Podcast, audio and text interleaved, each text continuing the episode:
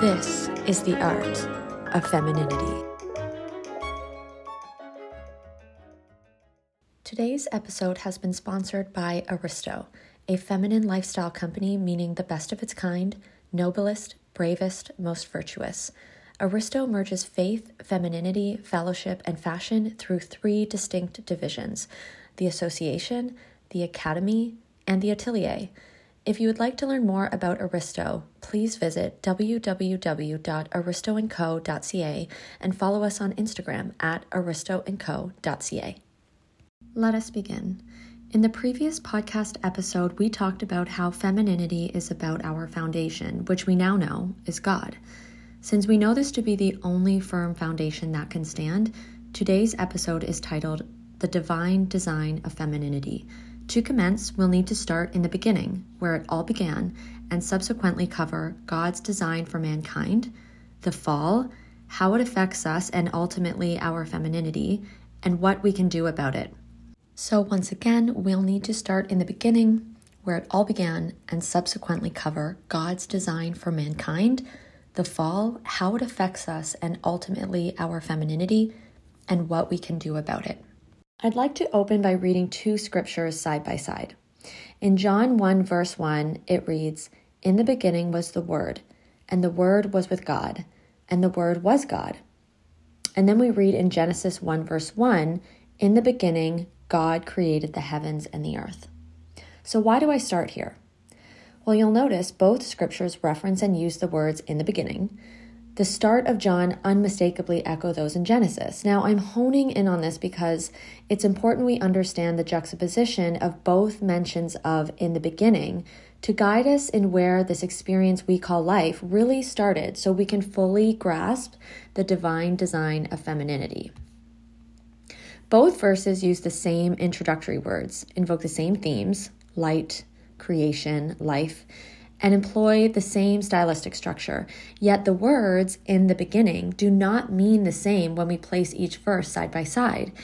It's John 1 that should be by all rights the primary passage through which we interpret Genesis 1.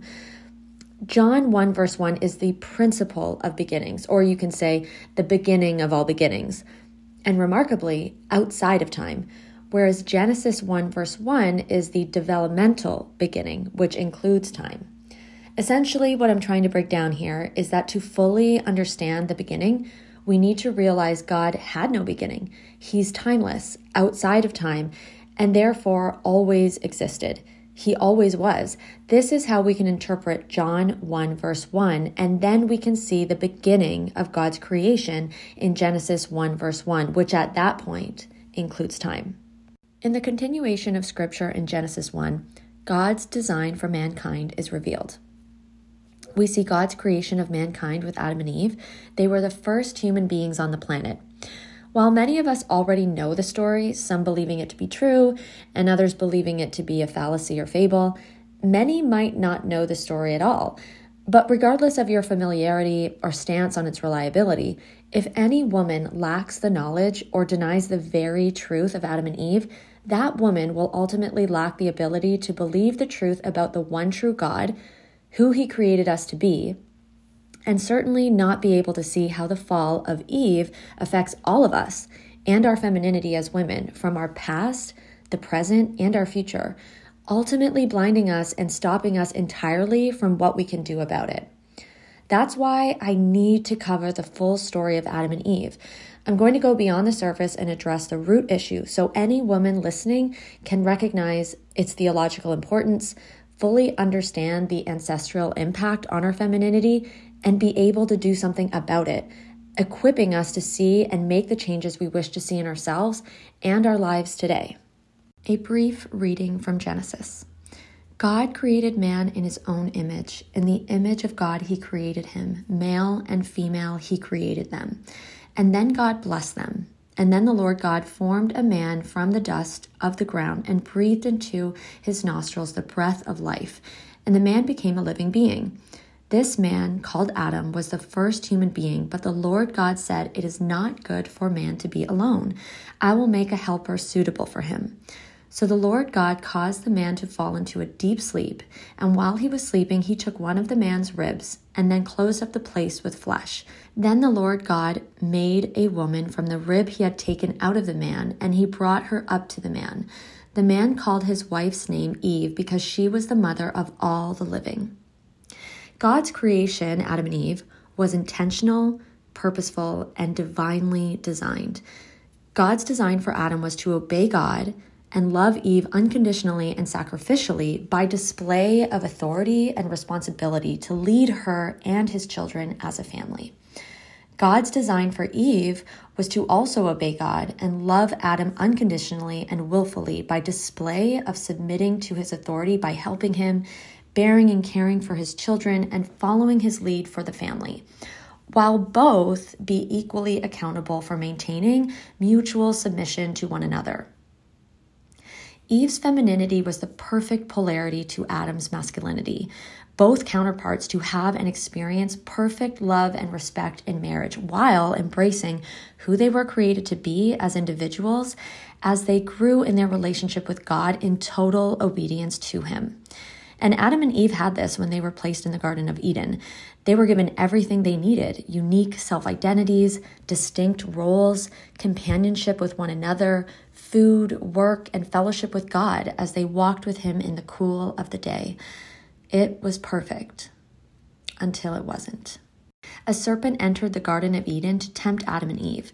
God had given food from every tree in the garden, but commanded Adam and Eve not to eat from the tree of knowledge of good and evil.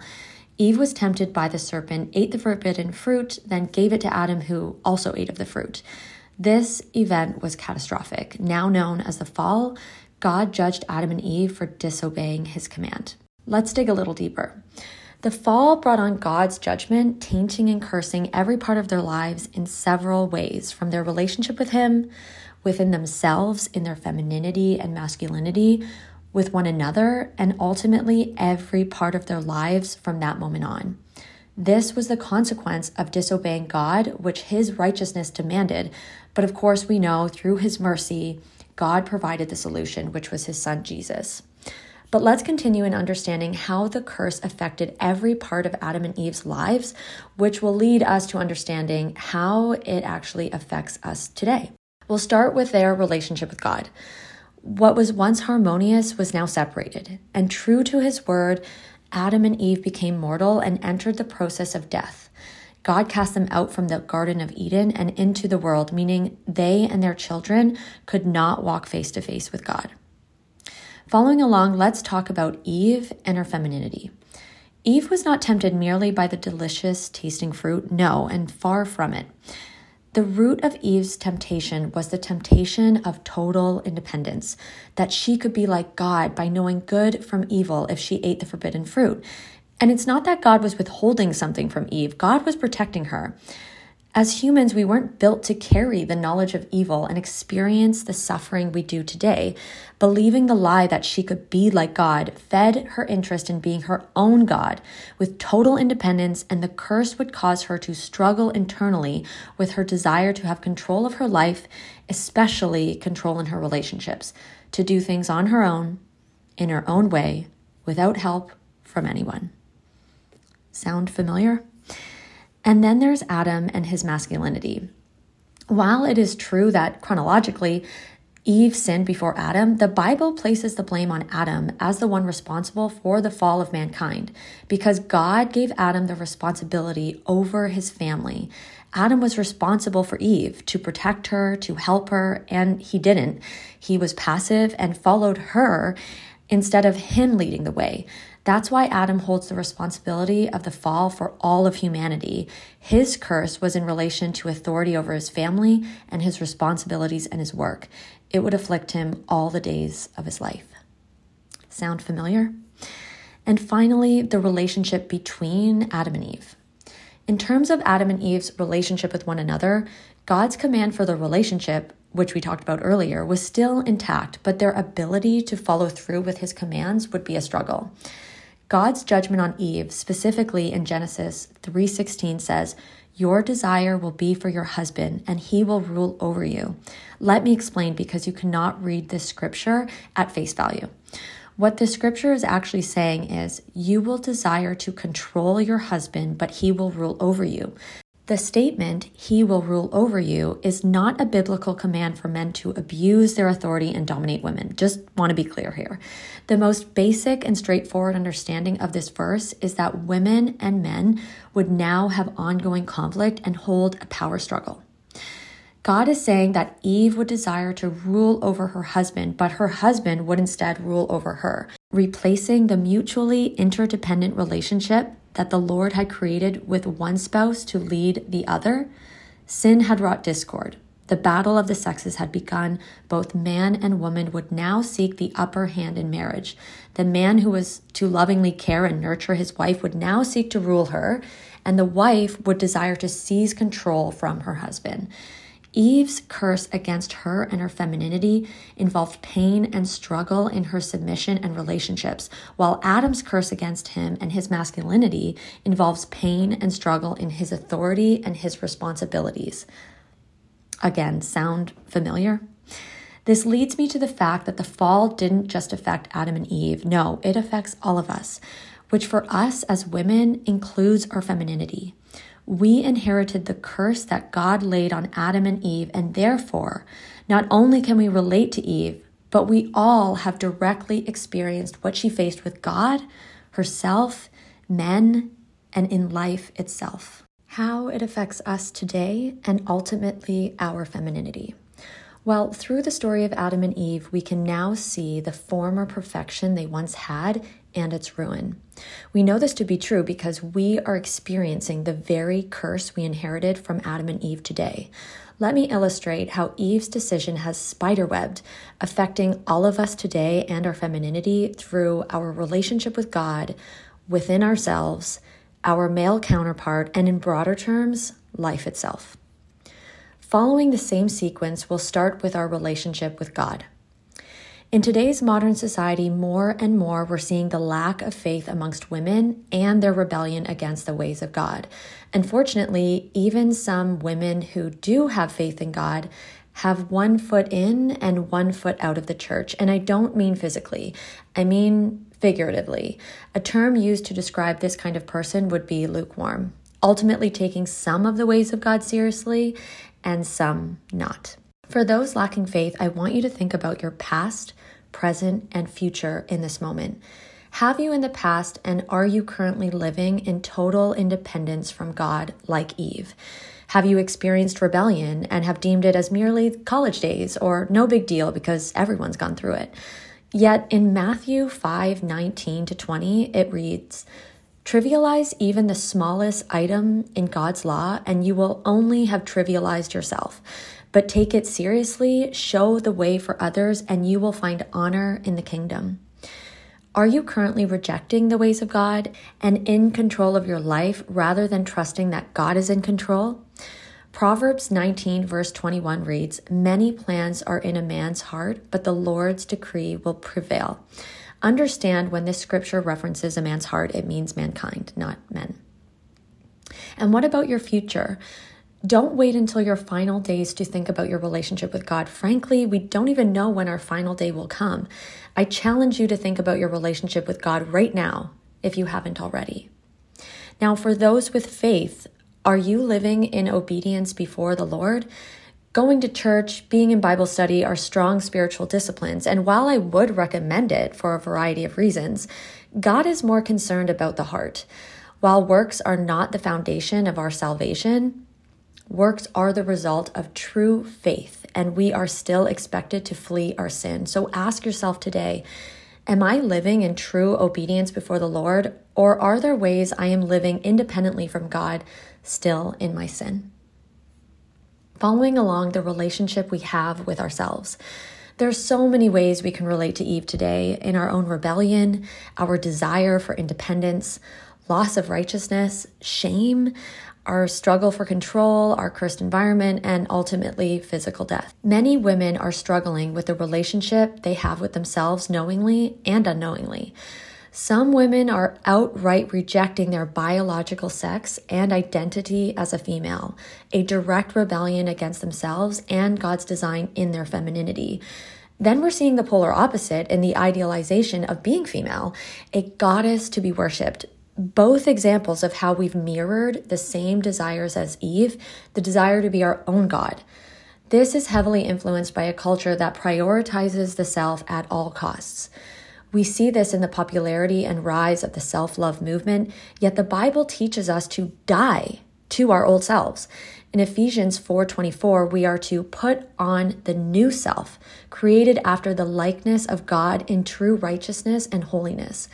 Furthermore, we are to deny ourselves and follow God. And now our relationship with man. From our earthly father, brothers, boyfriend, husband, or men in general. If we can start to see the either subtle or obvious big or small power struggles in our relationship with men, we can see how the fall has and still affects us today. Just like the relationship with our Heavenly Father, all women have experienced at least some form of disunity with their earthly father, whether that be direct rebellion or mere conflict. The father daughter relationship is not to be minimized. This is the foundation of all other relationships with men. God calls us to honor our father and, of course, our mother and that's not dependent on how they treat us. Of course, fathers have a duty to their daughters, and many don't always follow through on their authority and accountability.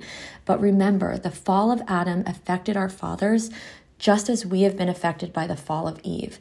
This is not to excuse any mistreatment women have received from their fathers, but the story of Adam and Eve can help us see that they too, like us, are living from a place of brokenness because of sin.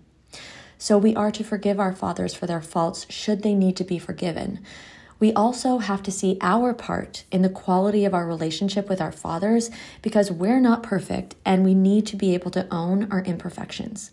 Because just as Christ forgave us, we are expected to forgive others and quickly. Though not easy, it's absolutely necessary for the father daughter relationship to be in harmony to the best of its ability. And that means doing everything in your own capacity to see that come to pass. Forgiveness can be from afar, especially if abuse has been involved, but that may or may not mean temporarily. God is a God of restoration, especially people and relationships, and no person or relationship is beyond repair for God. And simply put, the same goes for our brothers. Whether younger or older, our relationships with our brothers have a substantial impact on our lives and the relationship we have with other men. We should do everything we can to be in harmony with our siblings. When it comes to boyfriends and men in general, many women are living outside of God's design in their relationship with the opposite sex. We're seeing women outright reject men, going as far to say that we as a society don't need them or even want them. We see this with same sex attraction and in the glorification of being single, an independent boss babe, prioritizing careers over relationships, marriage, and family, and instead raising dogs, cats, or animals over children, going as far to have extravagant birthday parties for them and calling them their children or babies. Some may minimize this and some might find it funny, but it's not to be minimized, and this is no joke. This is how far we've steered away from God to the point of trivializing such a subject.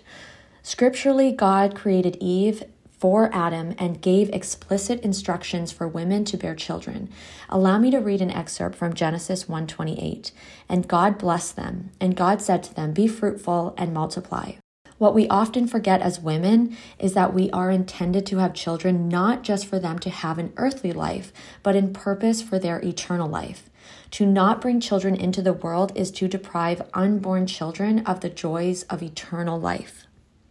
On the contrary, many women have believed the lie that sexual liberation is empowerment and have gone as far to pursue it, chasing after complete power and control in their relationship with men, yet still feeling unfulfilled and deeply dissatisfied. We're also seeing the normality of sex outside of marriage and cohabitation, and we must understand the severity and risks to directly opposing God's instruction in regards to this. Not to mention, have you ever thought about how highly advantageous it is for men with no concrete advantages for women? Men receiving the advantages of what only a wife is meant to offer without full reciprocation. That is, providing a real commitment and holding the responsibility in being a husband. I urge women to see sex outside of marriage as simply this temporal, momentary pleasure, and cohabitation as mere convenience. As women, if we choose to have sex outside of marriage and live with a man that's not our husband, we're ultimately choosing to again take control of our own lives, do things our own way, and go against God's explicit instruction. The risk? We place ourselves in a very vulnerable scenario in which men can walk away for any reason without any responsibility for emotional, physical, spiritual, or financial accountability towards us as well as opening up ourselves to unexpected pregnancy and devastating health risks. Because the truth is, it's only sex and living together within marriage, a covenant relationship to one another, that can truly protect us and fulfill us. And that goes for men too. How so? Well, marriage is not just a piece of paper, as I've heard many say. One should know marriage is not only a promise to one another, but also a promise to God to love and respect their partner. And while some might argue they don't want marriage or have a perfectly successful relationship outside of marriage, we can see the manifestation of our lineage in Eve's decision through this type of thinking, stemming from her desire for her own independence and control. Remember, the root of Eve's decision was to be like God and do things her own way. Now, am I saying marriage equates to a perfect relationship? Absolutely not. The point here is to share that choosing to live outside of God's perfect design for mankind has consequences and will never fully fulfill the deeper longings of your heart. And finally, our relationships with our husbands. We see how Eve's decision has spiderwebbed, and that includes the relationships within marriage. The need to control husbands and act on it through regular or ongoing correction, direction, and domination resulting in total emasculation, especially when done in front of others. This is the subtle and slow breaking down of the masculine spirit and ultimately unknowable fleeing from our own feminine spirit.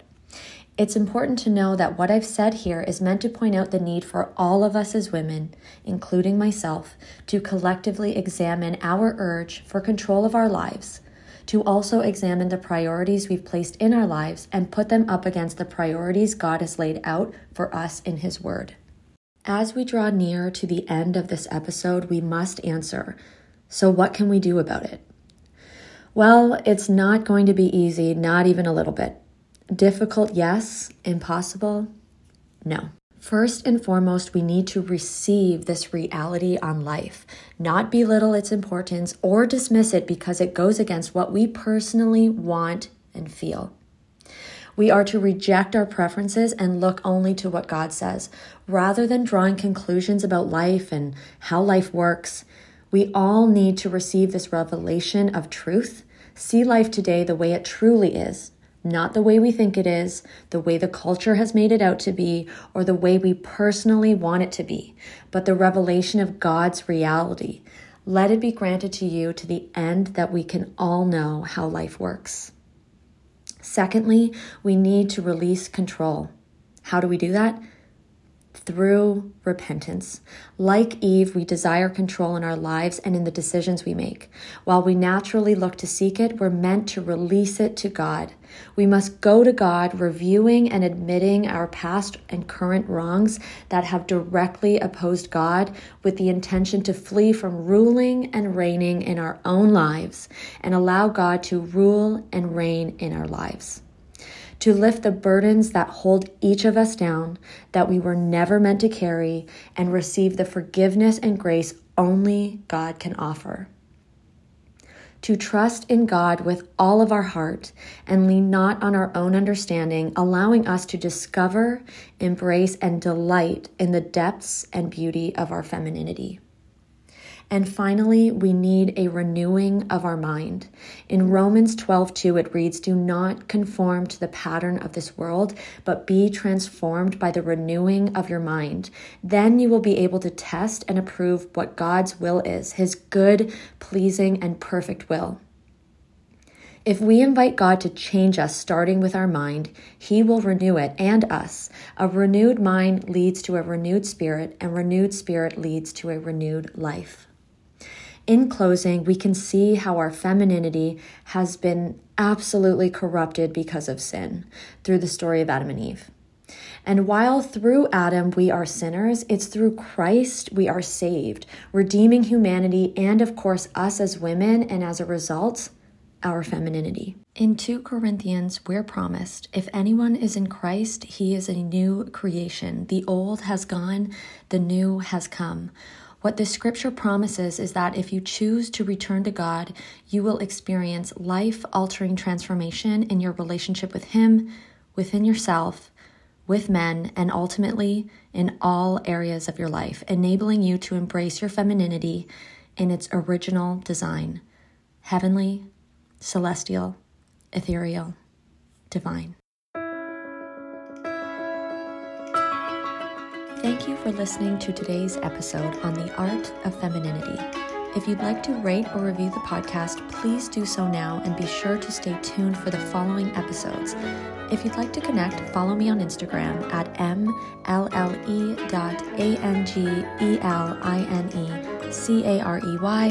and at aristoandco.ca and on TikTok at the art of femininity.